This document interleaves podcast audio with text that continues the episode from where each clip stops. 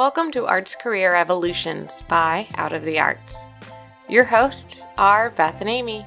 We will help you bridge the gap between an arts career and a career outside the arts industry. Hey, awesome humans. Welcome to another week of Out of the Arts podcast. If you've been with us before, we're glad you're back. If this is your first episode, welcome for the first time. We are so glad you're joining us. We are on a mission to help you navigate the world when looking for a job in a new industry.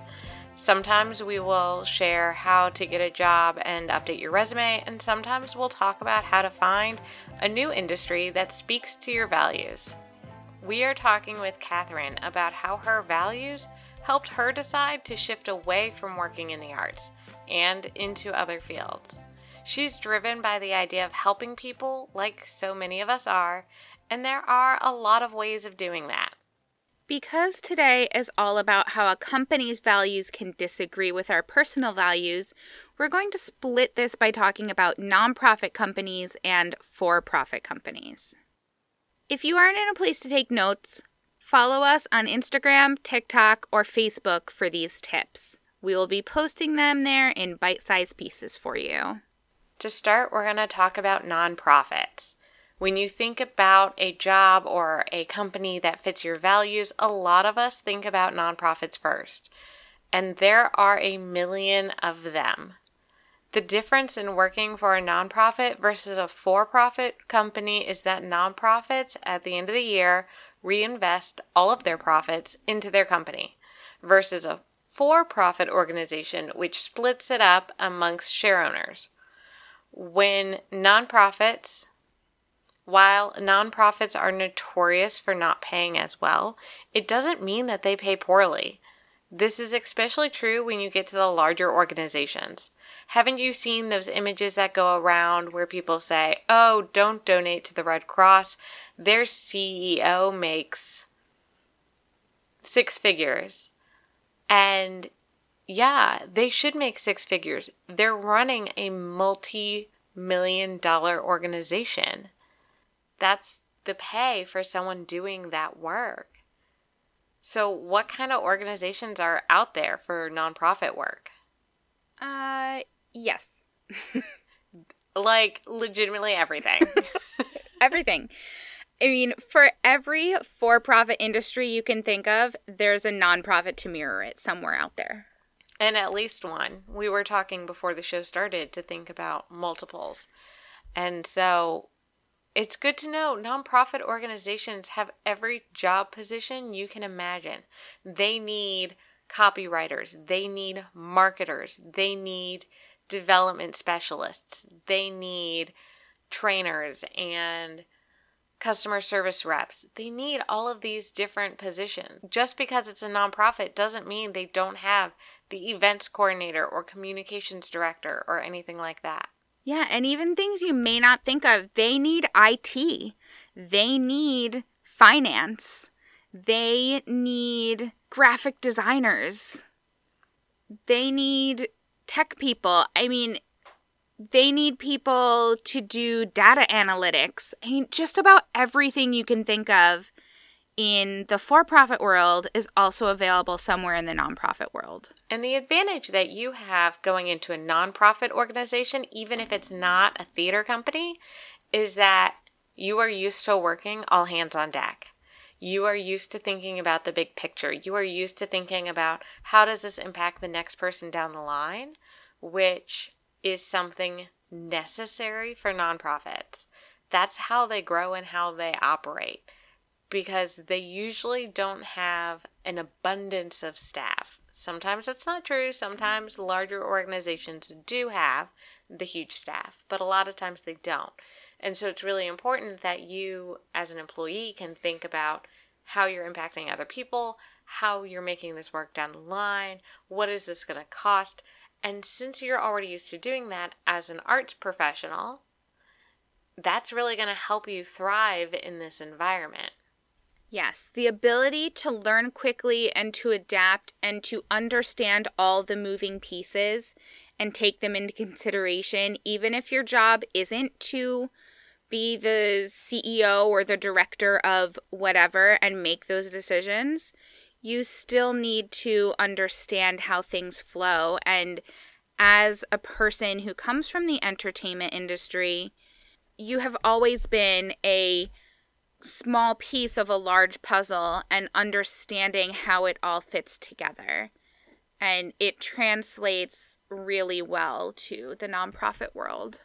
Yeah, no matter what job you're getting, it's definitely a successful skill to have, all of that. Yeah.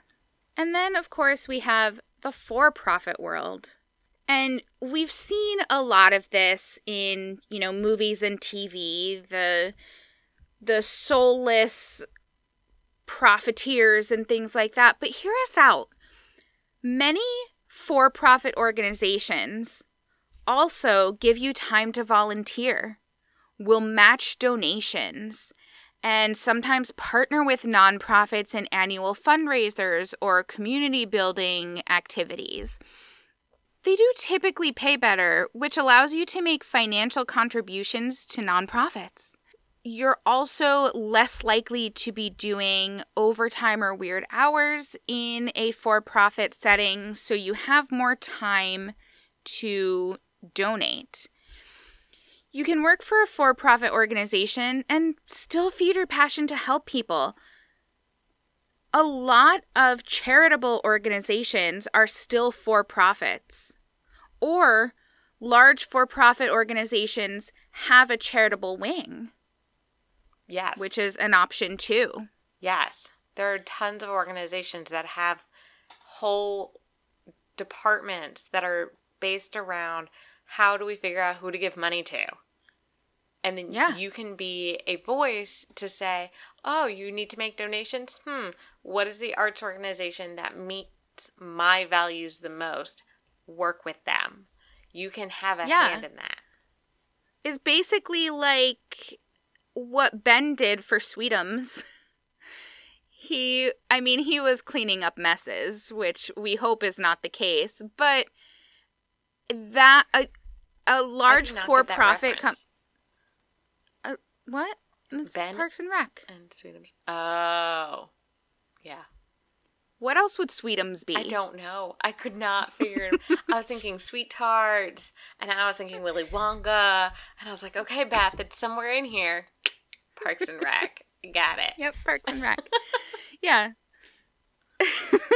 But yeah, a lot of large for-profit companies have a separate foundation or department or whatever that is just solely geared toward raising money and taking money and applying it to charitable organizations. So there's still a lot of good you can do in the for-profit world. And customer service is an easy way to get instant gratification that you're helping others. Honestly, if you're working for a bank, or in my case, I work for a law firm and I'm a paralegal and I'm working face-to-face with clients all of the time and helping answer their questions and helping ease their way through the legal process, which can be confusing and nerve-wracking. And even just that can be super gratifying.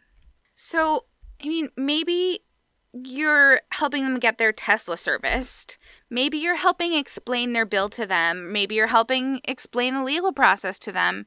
Maybe you're helping them on their fitness journey. There are so many different ways to help people and feel like you're doing good and making a difference and making things better without having to work for a nonprofit.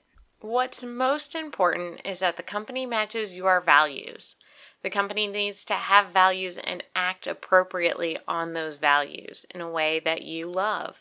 Because, I mean, you can really take two approaches to applying for jobs. You will apply for every company and every position, and you will spend the majority of your time customizing your resume for the different positions or companies.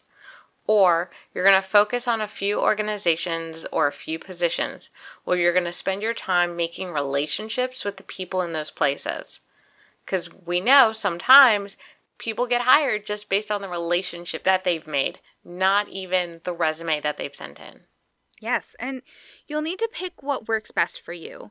Maybe you want to explore different jobs and meet more connects and companies, so you want to do the first one, and that's fine too. Maybe you really want something that fits your values, so you follow some companies and people and recruiters to find where you will feel most impactful and valued. No matter which way you choose, just make sure you're leading with you first. Catherine is someone who is driven by a deep passion for equity, which she came to recognize she was not finding in theater administration. Her efforts led to a disillusionment of the industry as a whole, and she made the choice to step away. It was her strong commitment to her mission and herself that led her in a direction she never planned. But that helped her feel good about moving forward. Welcome, Catherine. Thank you for joining us. Hi, thank you so much for having me today. Catherine is a good friend of mine. We actually met each other working at Proctor's Theater in Schenectady. Proctor's is one of the large historic touring houses in upstate New York, and we both worked in the box office together, and then both worked in administration together as well. I worked in fundraising, and Catherine worked in several capacities before finally settling into the education department. And Catherine also has a large, extensive background in community building, using the arts and education, not just at Proctor's, but elsewhere as well. So we're really glad to have you with us. And I would love it if we could start out with you telling us a little bit about how and why you got into theater. Yeah. My dad was in the military, in the Air Force specifically. And when we moved, one of the times we moved, I moved from California to Virginia into the 10th grade. And I had a crippling fear of speaking in front of people. It would preoccupy me if I had a public presentation in class, to the point that I wasn't listening to anything anybody was saying. And I realized that if I wanted to get anywhere in the world, I needed to get over that. And when I met with my guidance counselor, which I did in the summer, this woman I'd never met before, she sees that I want to take a public speaking class because I went to a pretty big high school with lots of different offerings. She goes, "Why do you want to take a public speaking class?" And I said, "Well, I have a terrible fear of speaking in front of people." And she goes, "Why don't you take theater, which is the art of speaking in front of people?" And I was so terrified of her, I just said, "Sure, whatever. And so I ended up in this intro to theater class. And I'm going to be honest with myself and with you, there were a lot of cute dudes in the drama club. I wanted a boyfriend. And I was making friends in the theater class. And I was like, this seems like a really great thing to do. I was also in choir. So it was like a perfect sort of marriage of the things that I found fun and had goals towards. And at 15, something clicked. I did my first tech rehearsal, the rehearsal where the actors get to finally incorporate costumes and set and sound and lights. And something just opened up in front of me. And I thought, this is what I want to do. This is exactly what I want to do.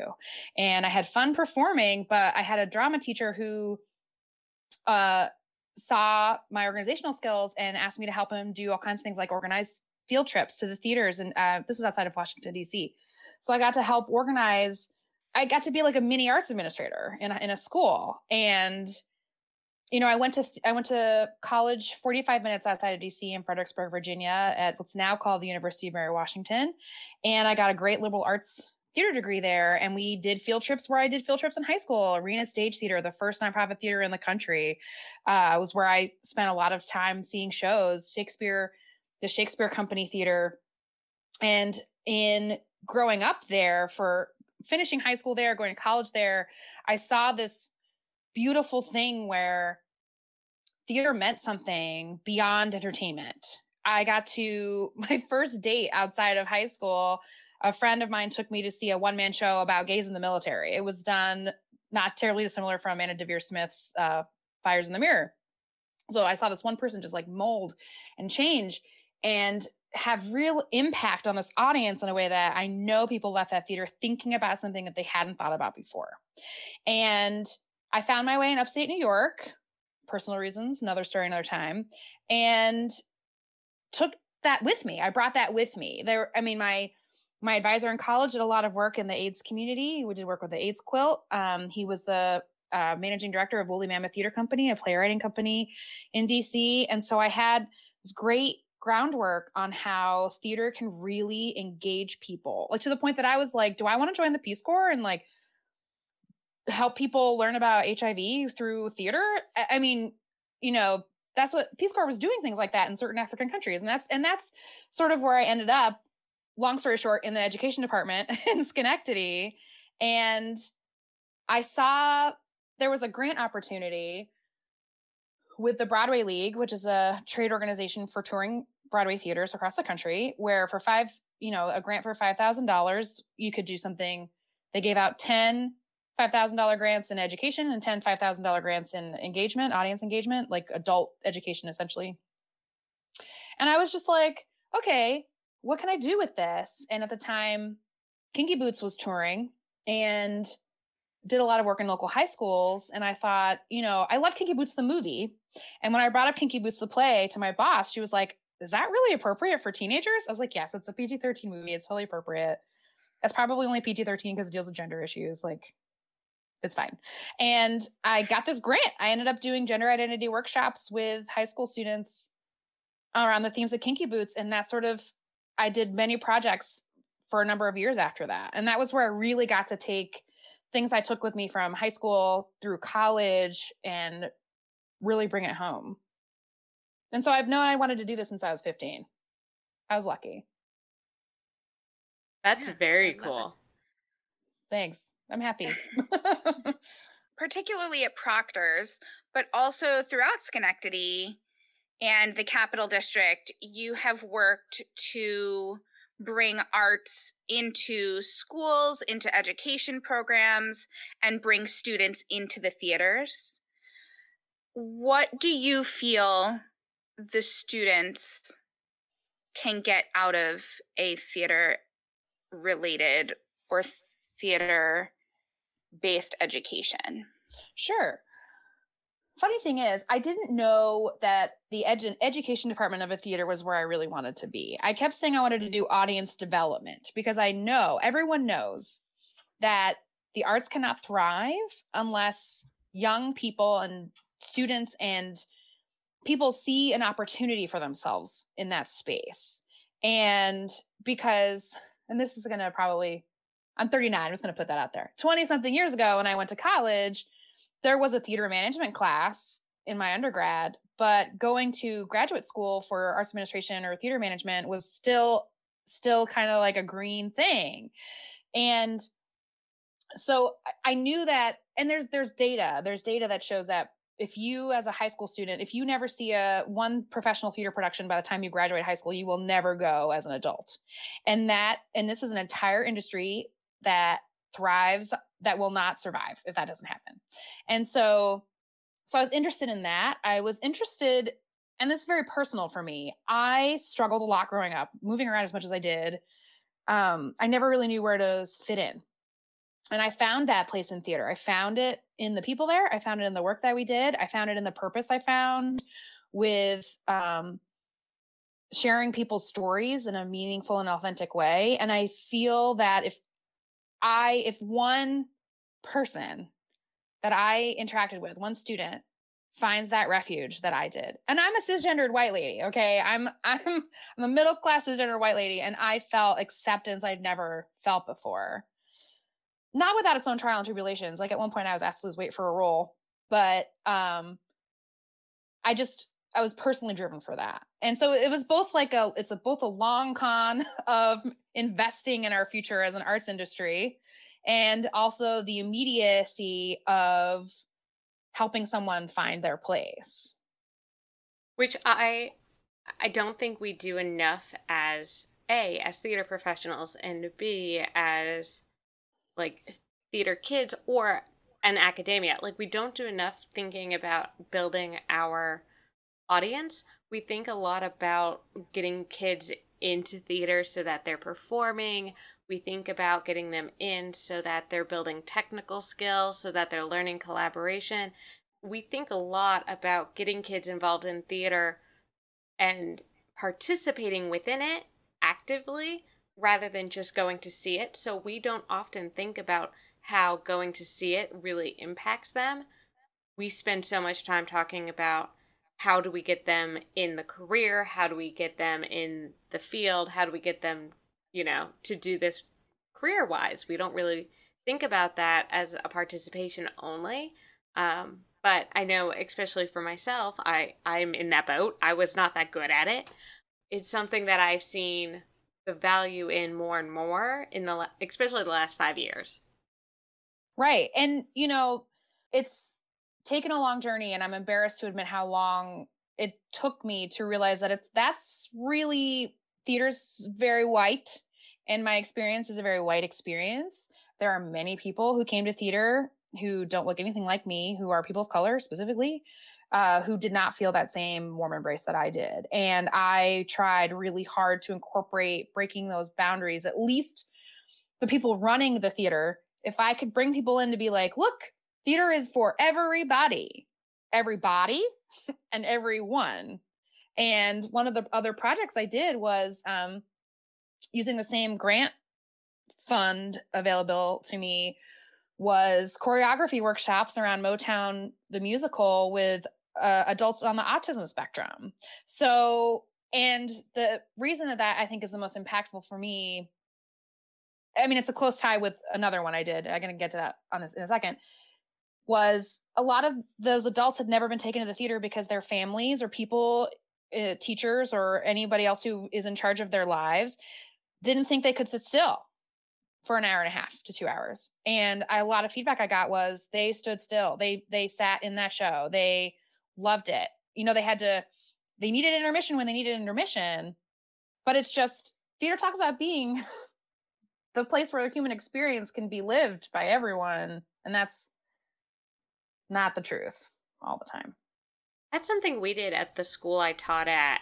I was there for 4 years, and one of the things we did, a senior project, and he directed Alice in Wonderland, and we had one night, I guess it was a day, we had a day show for people who are disabled. Speaking to exactly what you're speaking to, it's interesting seeing that, for me, it's interesting hearing that that's a problem in upstate New York. I expect it in Western Kentucky. I don't know that I expect that problem in New York. I mean, it's universal. Yeah. It's everywhere. Every community has their own struggles, but it's societal perception. I think there's that quote from Pretty Woman about the opera. I forget the word for word, but it's basically like you either love it or you hate it, and if you love it, you'll love it forever, and something along those lines. And I think theater has that as well, but I think theater in particular, aside from opera, has the ability to have a much wider and broader appeal. And still, it seems as if there's a huge schism between the general public and the theater, people who love theater. And then beyond that, there is a schism between people of color and indigent communities and disabled people and the general public as well. So then it's like there are additional layers or hurdles to jump over. Well, it's also more than a price point. Everybody thinks if you make the tickets cheap enough, anybody and everybody will come see your show. No. Are they followed in your lobby? They don't want to come to your space.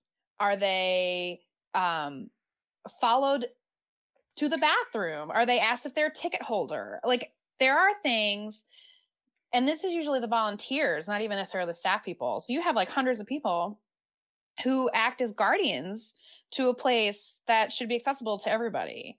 And, I dressed up for theater days in high school. I loved theater day. I would wear my cutest skirt.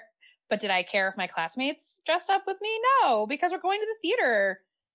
And it's just, you know, I've had friends who've had horrible experiences in local community theaters or in other in professional theaters just because of the way they are spoken to while they are waiting in a lobby, or you can't even get to your seats. There are only so many wheelchair accessible seats, and they, you know, there's the Americans with Disability Act requirements that historical theaters are grandfathered, by the way.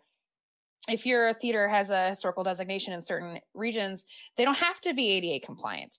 So do you have an elevator that doesn't work? You know, it's just things like this where it's like, stop being gatekeepers. Stop it. Mm-hmm. You don't even know it. You don't even know you're doing it. You're keeping people who would otherwise find beauty and joy and all the things that I love about theater, that we love about theater, they're being kept from it. And it's not just a price point. Well, and I can speak only as the sister of a disabled brother. So that's the only thing I can speak from experience of. But from that experience, like, I don't bring him places if I have to wonder if it's going to be a bad experience. So unless you're actively inviting me into a space with my brother, understanding that he is autistic, if you are not actively making that engagement, I can't trust that I can bring him to your space.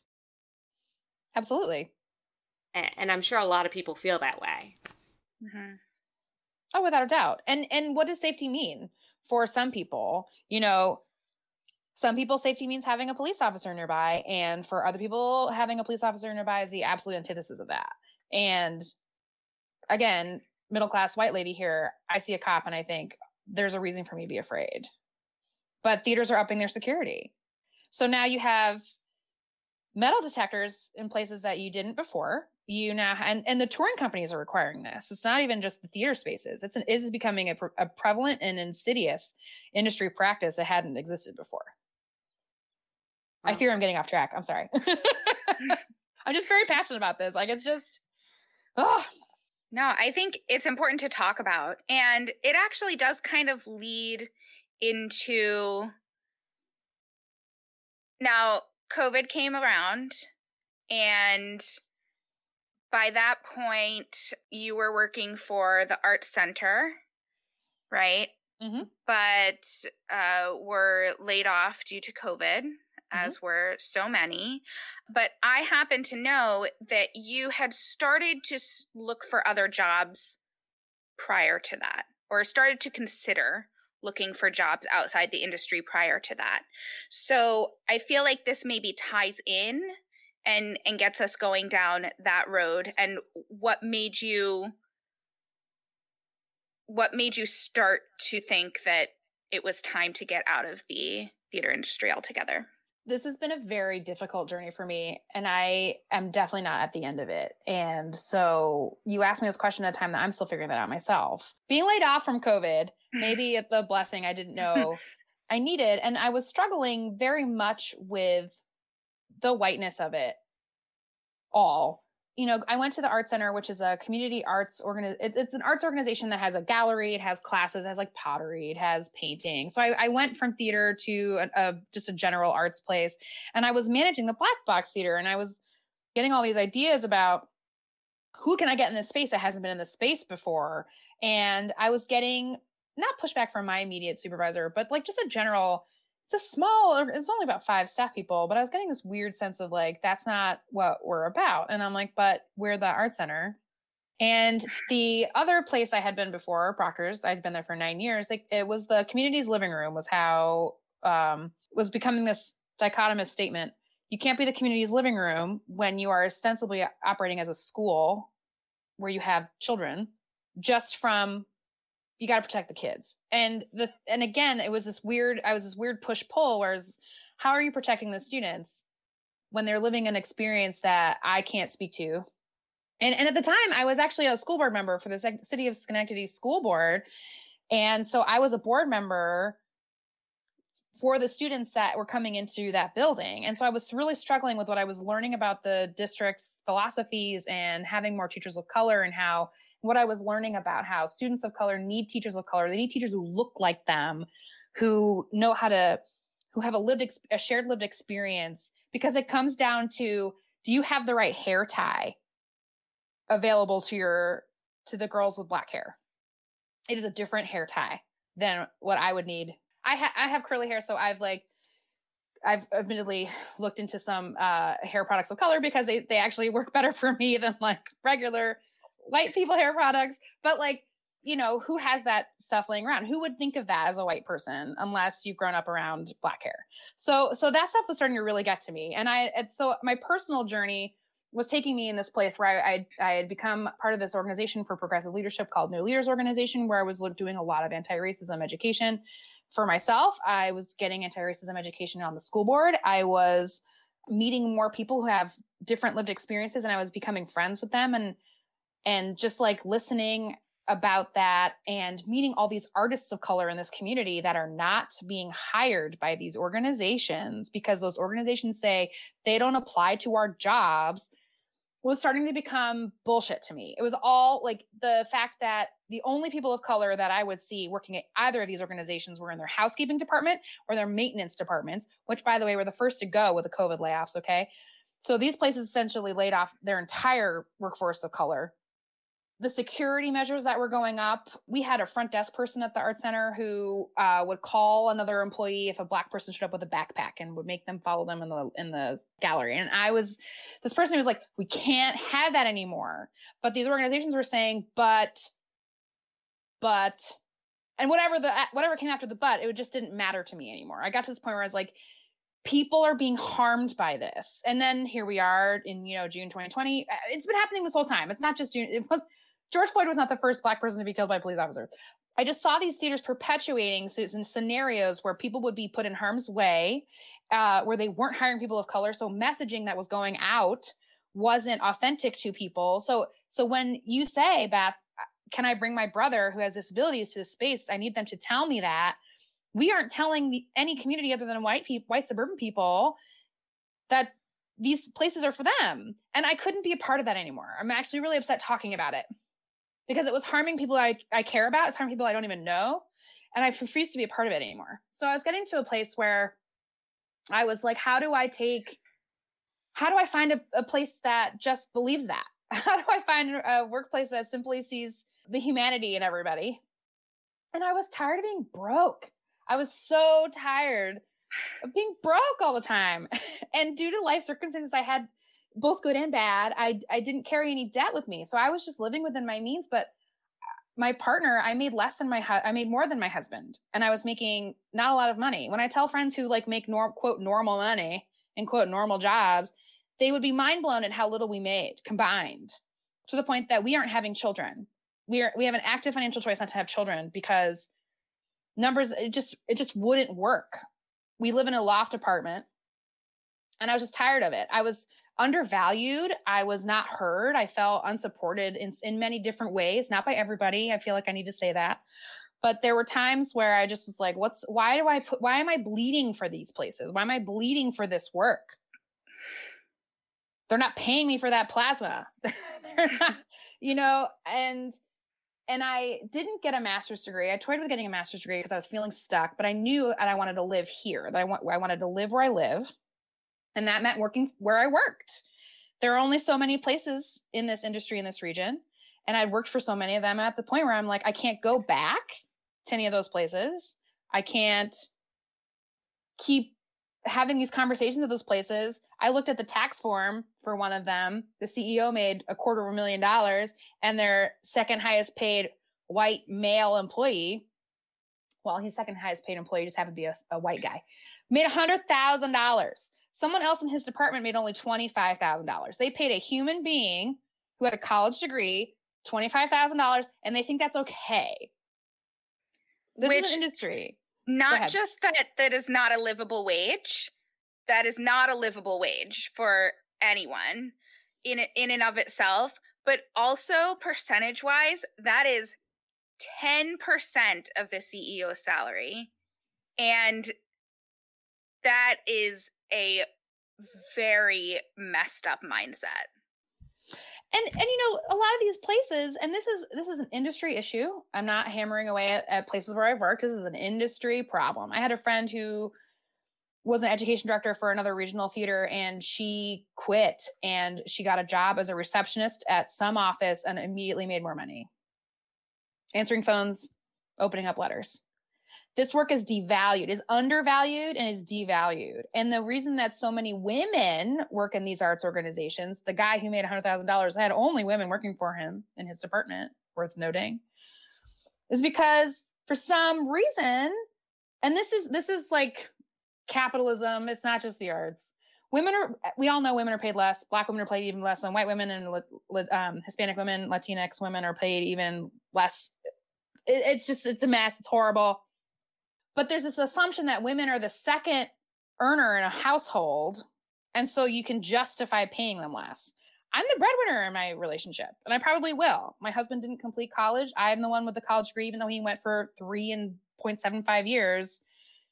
He doesn't have the BA, and that's what people need. And so all these jobs, that $25,000 job, they had a college degree requirement. Talk about gatekeeping. Take out background checks in your job postings. Just take it out. Even if it's a job that eventually requires a background check, don't put it in your job posting, because think about who's not going to apply to that.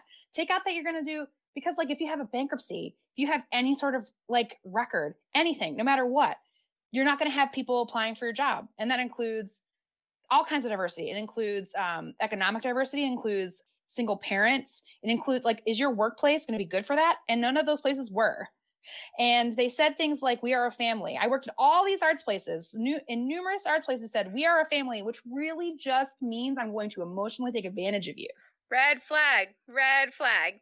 We are a family is such a red flag. Yeah, because as soon as I was getting ready to ask for another raise, or I just wanted to meet with a boss, I was told I had just gotten a raise, which was, by the way, 2 years old at that point. So I had to get out. I was shaking.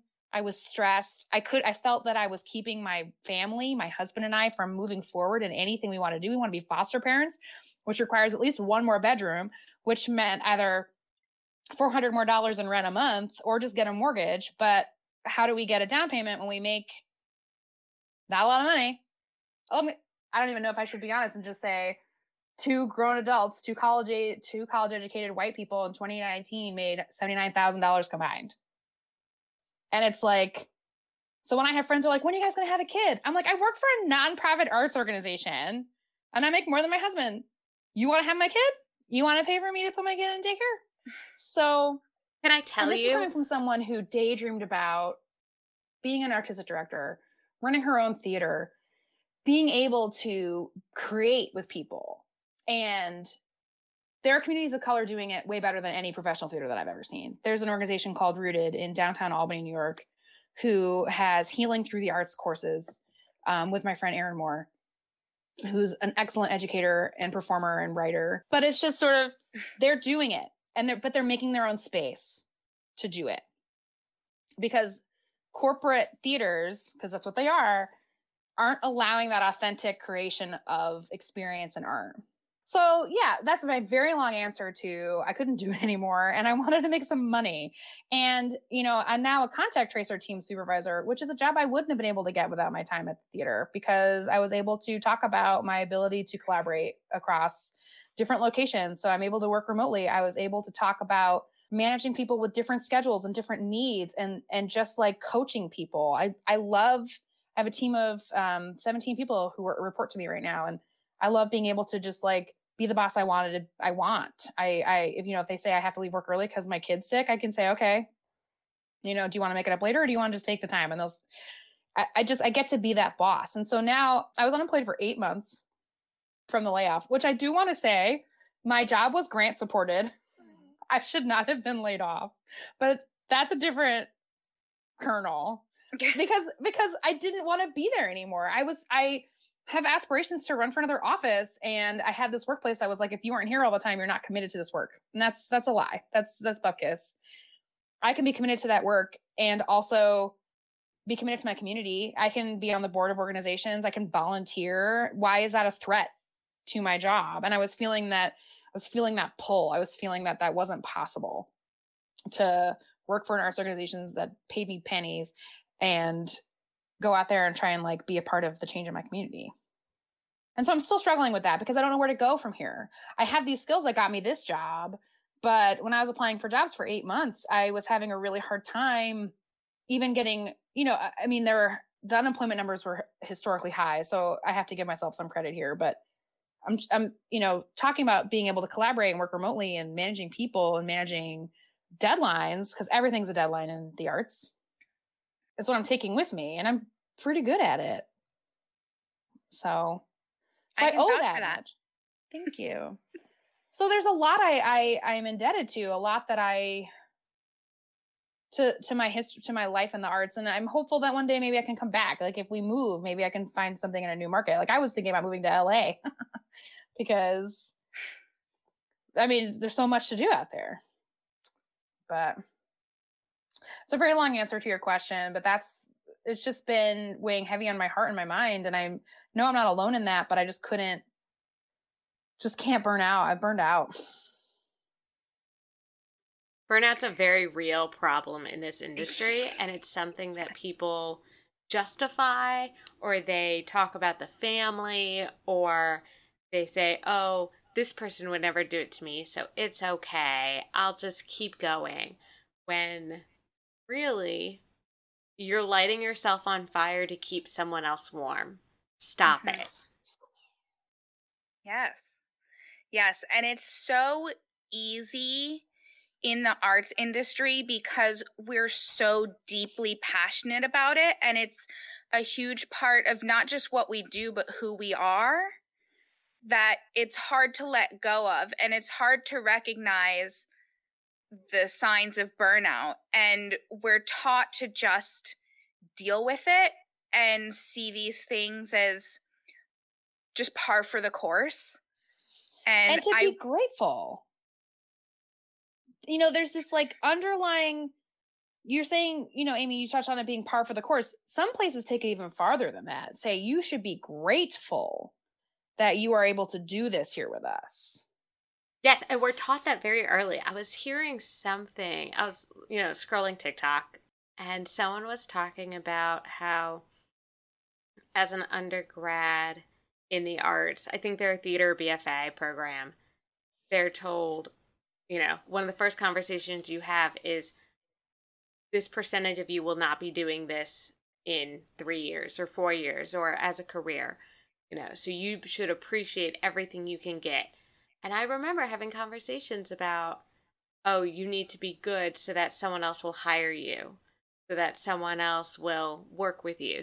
And you need to appreciate everything. My first job out of grad school, I made under $30,000 a year. And I thought, oh, I'm so lucky to have a job in my field, and this will be a good stepping stone. I should just take it. And it was a great experience. It led me to my next step. Like, it definitely was not a waste, but damn. And it's this really super weird thing where it's like, this is fun, right? In theater, everybody chips in. Everybody does stuff when it needs to be done. But once that's your job and you have other responsibilities inside your job, whatever they are, it doesn't even matter if you have kids or not. Single people shouldn't have to do more work just because they don't have kids, okay? Or childless people. Single people can have kids too. Where you just do it. But then when you start to learn about labor laws, like overtime or comp time or hourly versus salary, and you start to set your own boundaries with workplaces, and they find ways to move it or make you the asshole. They make you the asshole for saying, I can't do that. I once, one time I set up this event. I got tickets to a concert. I made sure I had someone else covering that event. I had all the things, all my boxes checked. I just wasn't there. And I got in trouble for that because I wasn't there. I didn't need to do anything. I would have just been there for the sake of being there. And they were like, maybe you shouldn't have gotten tickets to that concert. And I'm like, but it was covered. I got coverage for me. And it was just this thing. It's just, so now I have this ever-present, it's not unique to my experience. I know it's not. And because it's happened all these places I've worked, whether it's a theater, any sort of nonprofit tends to have that attitude. But as soon as I'm like, no, you want me to do this, but you're not going to give me overtime, then I'm leaving. Yeah. So how are you bringing your love of community and your love of helping the greater good, how are you bringing that with you into even this current job where you are a contact tracer manager? Sure. So contact tracers get yelled at, sworn at, hung up on. They're, you name it, that's happened to them. I've had people on my team who have accents being told that this is America, they want to talk to an American. It's been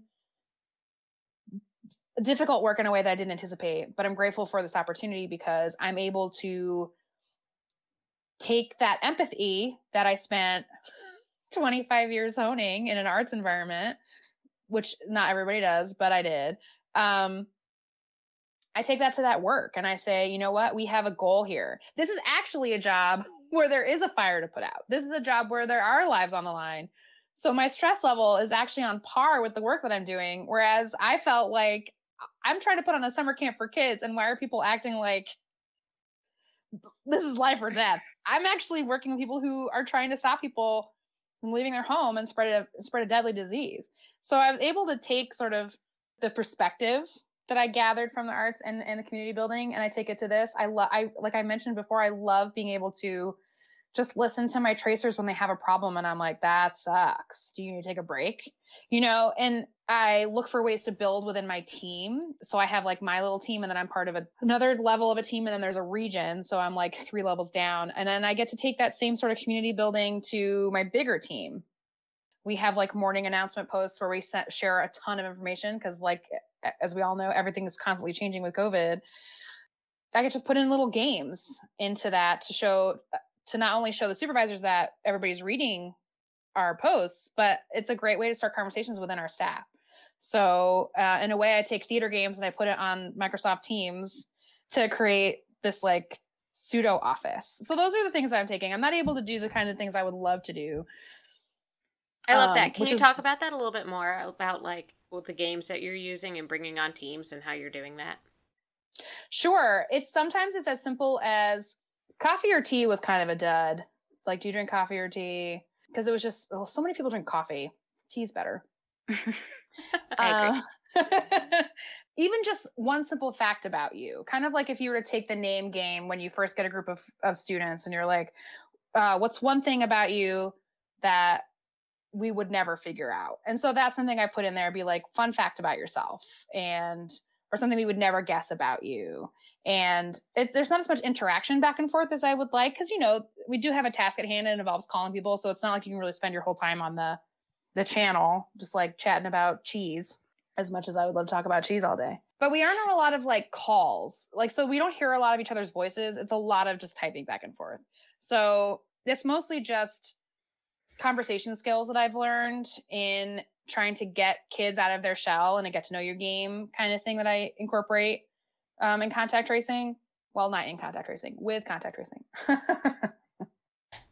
You're really team building and able to humanize the computer screen in front of you by doing these things. And that is a huge piece of what theater is about. And you're still bringing these things into a completely non-theater related industry, which is great. These are probably not necessarily special or specific to theater. They can be used in any industry, but you have a theater background and you're able to understand and appreciate the need for this human connection. And that, I think, says a lot. I'm really lucky. It's my personal journey has brought me to a place I would never have guessed. And there was some real shit I lived through to get me here. And I wouldn't trade any of it because it made me who I am, and it brought me to this literal place, and it brought me to this figurative place. And the arts will always be a part of that. And it'll be impossible to divorce myself from any of the things I learned from that. You know, whether I have to do a quick pop-up Q&A or do a quick presentation in front of a room of people, just kill time, dead air, you know, any of that, none of that phases me anymore. And I owe that a lot to that weird guidance counselor. Have you ever spoken to that guidance counselor? Like, do they know any of this? No. The last time I saw her once more in high school, it was, you know, it was the time like, where are you going to apply to college? And she like made up all these colleges I wanted to apply to because they had theater programs. And I was like, I didn't apply to any of them, but she went to, I think, Northwestern, and she was like, you should apply to Northwestern. They have a good theater program. I was like, okay, cool. Because I ended up getting, I mean, I didn't apply there, but I ended up doing really well. I thrived in high school because of that. I also learned a lot of resiliency that I don't think I give myself enough credit for in theater, with just the sheer amount of rejection. For looking for office jobs, looking for getting cast in a play for fun or for work. There's resiliency that you develop by just participating in theater. I cry every time I don't get a show. Every time. My husband's like, why do you do this? This makes you so sad. I'm like, because if I don't even try, where's the fun? Through my snot and tears. So speaking of which, I had Wi-Fi go out last night. And I am someone who can't sleep without noise, but I didn't have anything downloaded. I was like, oh my goodness, what do I have that I can just turn on so I'm not sitting here in silence and stewing in my own thoughts? And the one thing that I was able to find on my phone was a production of Music Man from 2012 that Catherine and I were in together. And I'm actually proud to say that I dragged Catherine to that audition. I made her do it. And it was her first audition and the first show you had done in what? I mean, years at that point. Almost a decade. Maybe 8. Yeah. Wow. I pretty much stopped when I moved up here, and Amy was like, you need to do something. You need to bring this back into your life. And I was like, you're absolutely correct. And something that's very pertinent to this conversation, bringing up the Music Man, I still have friends from that show who, you know, I see in and out. Either I've done another show with them since, or I haven't done a show. We just see each other and say hi. And it's like, you know, seeing people who've been through some shit together, even though that wasn't that bad of a show. There was one rehearsal, though, where we spent 3 hours doing a 2-second segment, but that's another day. But like one friend from that show, her name is Kelly, she's been reaching out to me about finding a job. And I got an interview thanks to her, just giving someone my resume. And like, these are connections that people take for granted, that they should not take for granted. And that job didn't go anywhere, but, and I need to tell her that. I need to follow up with her. But you make these connections in the arts that don't require the same sort of effort, because there's this understanding about like, you just move around in these spaces and you support each other when you can. And you don't have to go to everybody's shows, or you don't have to keep track of that. But it's relationships that I've built starting from that show that have stayed with me all these years later. Well, Catherine, what advice would you give to somebody who's looking at maybe leaving their arts career and going somewhere else? What would be your piece of advice? One piece of advice? Yeah. Hire someone to look at your resume. That's the most succinct advice I can give you. Why? It's all about the art of marketing yourself, because no job in the arts is the same across the industry, even of itself. You know, everybody kind of understands what a development associate or assistant or director does. They raise money. But in terms of what a job description for an education manager, program manager, or director, or a specialist, or a coordinator, those are all the same titles or different titles for the same job.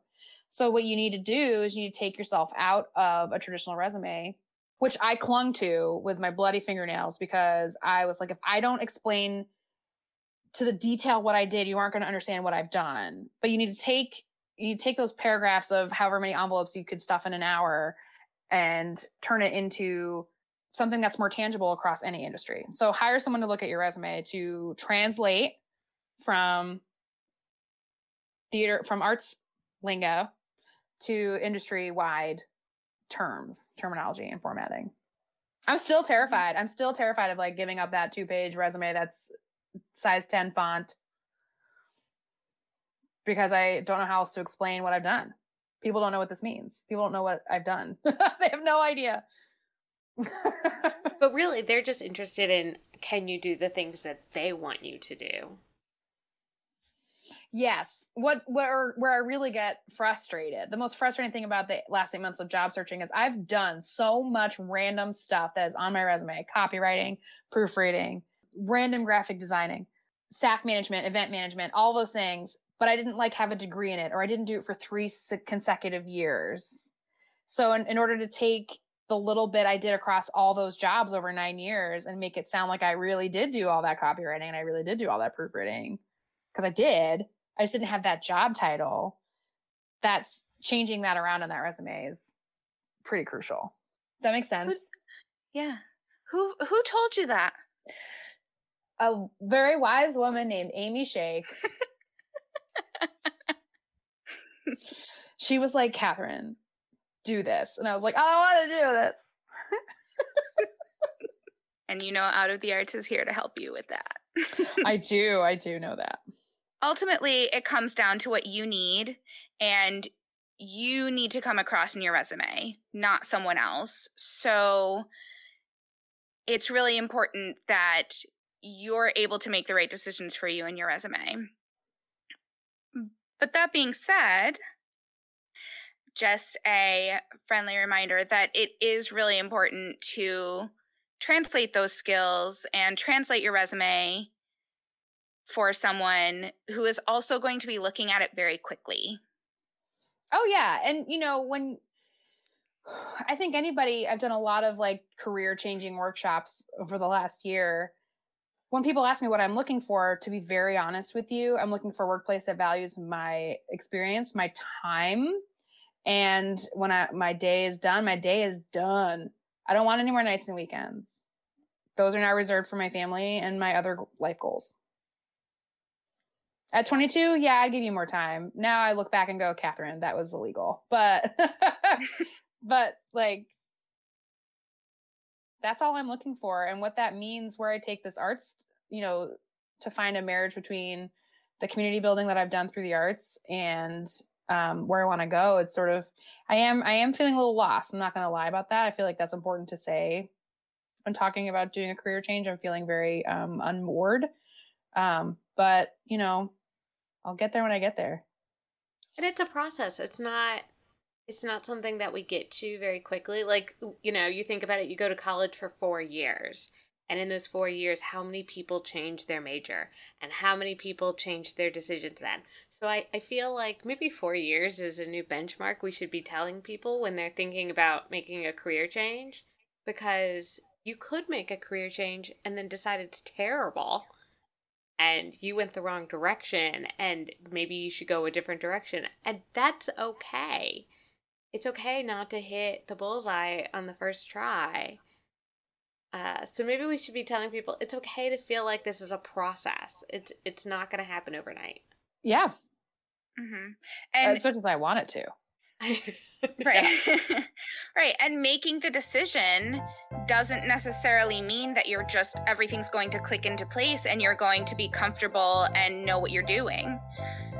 Whether you're forced to make the decision or you come to it of your own accord over a period of time, it almost doesn't matter because you still have to take the time to figure things out for yourself, figure out where you're going to go next, figure out how you're going to get there, figure out what you want and what you need right now and moving forward. It's a process for sure. Mm-hmm. As always, thank you for listening. Don't forget to come join the conversation at outofthearts.com and on social media at Out of the Arts. If you like today's podcast, please make sure to subscribe, share, and tune in next time. Arts Career Evolutions podcast was created, written, and produced by Beth Partham and Amy Shaikh. Because we are super excited to flaunt our awesome transferable skills in any way we can. Speaking of... audio engineering by Beth Partham and music by Amy Shaikh.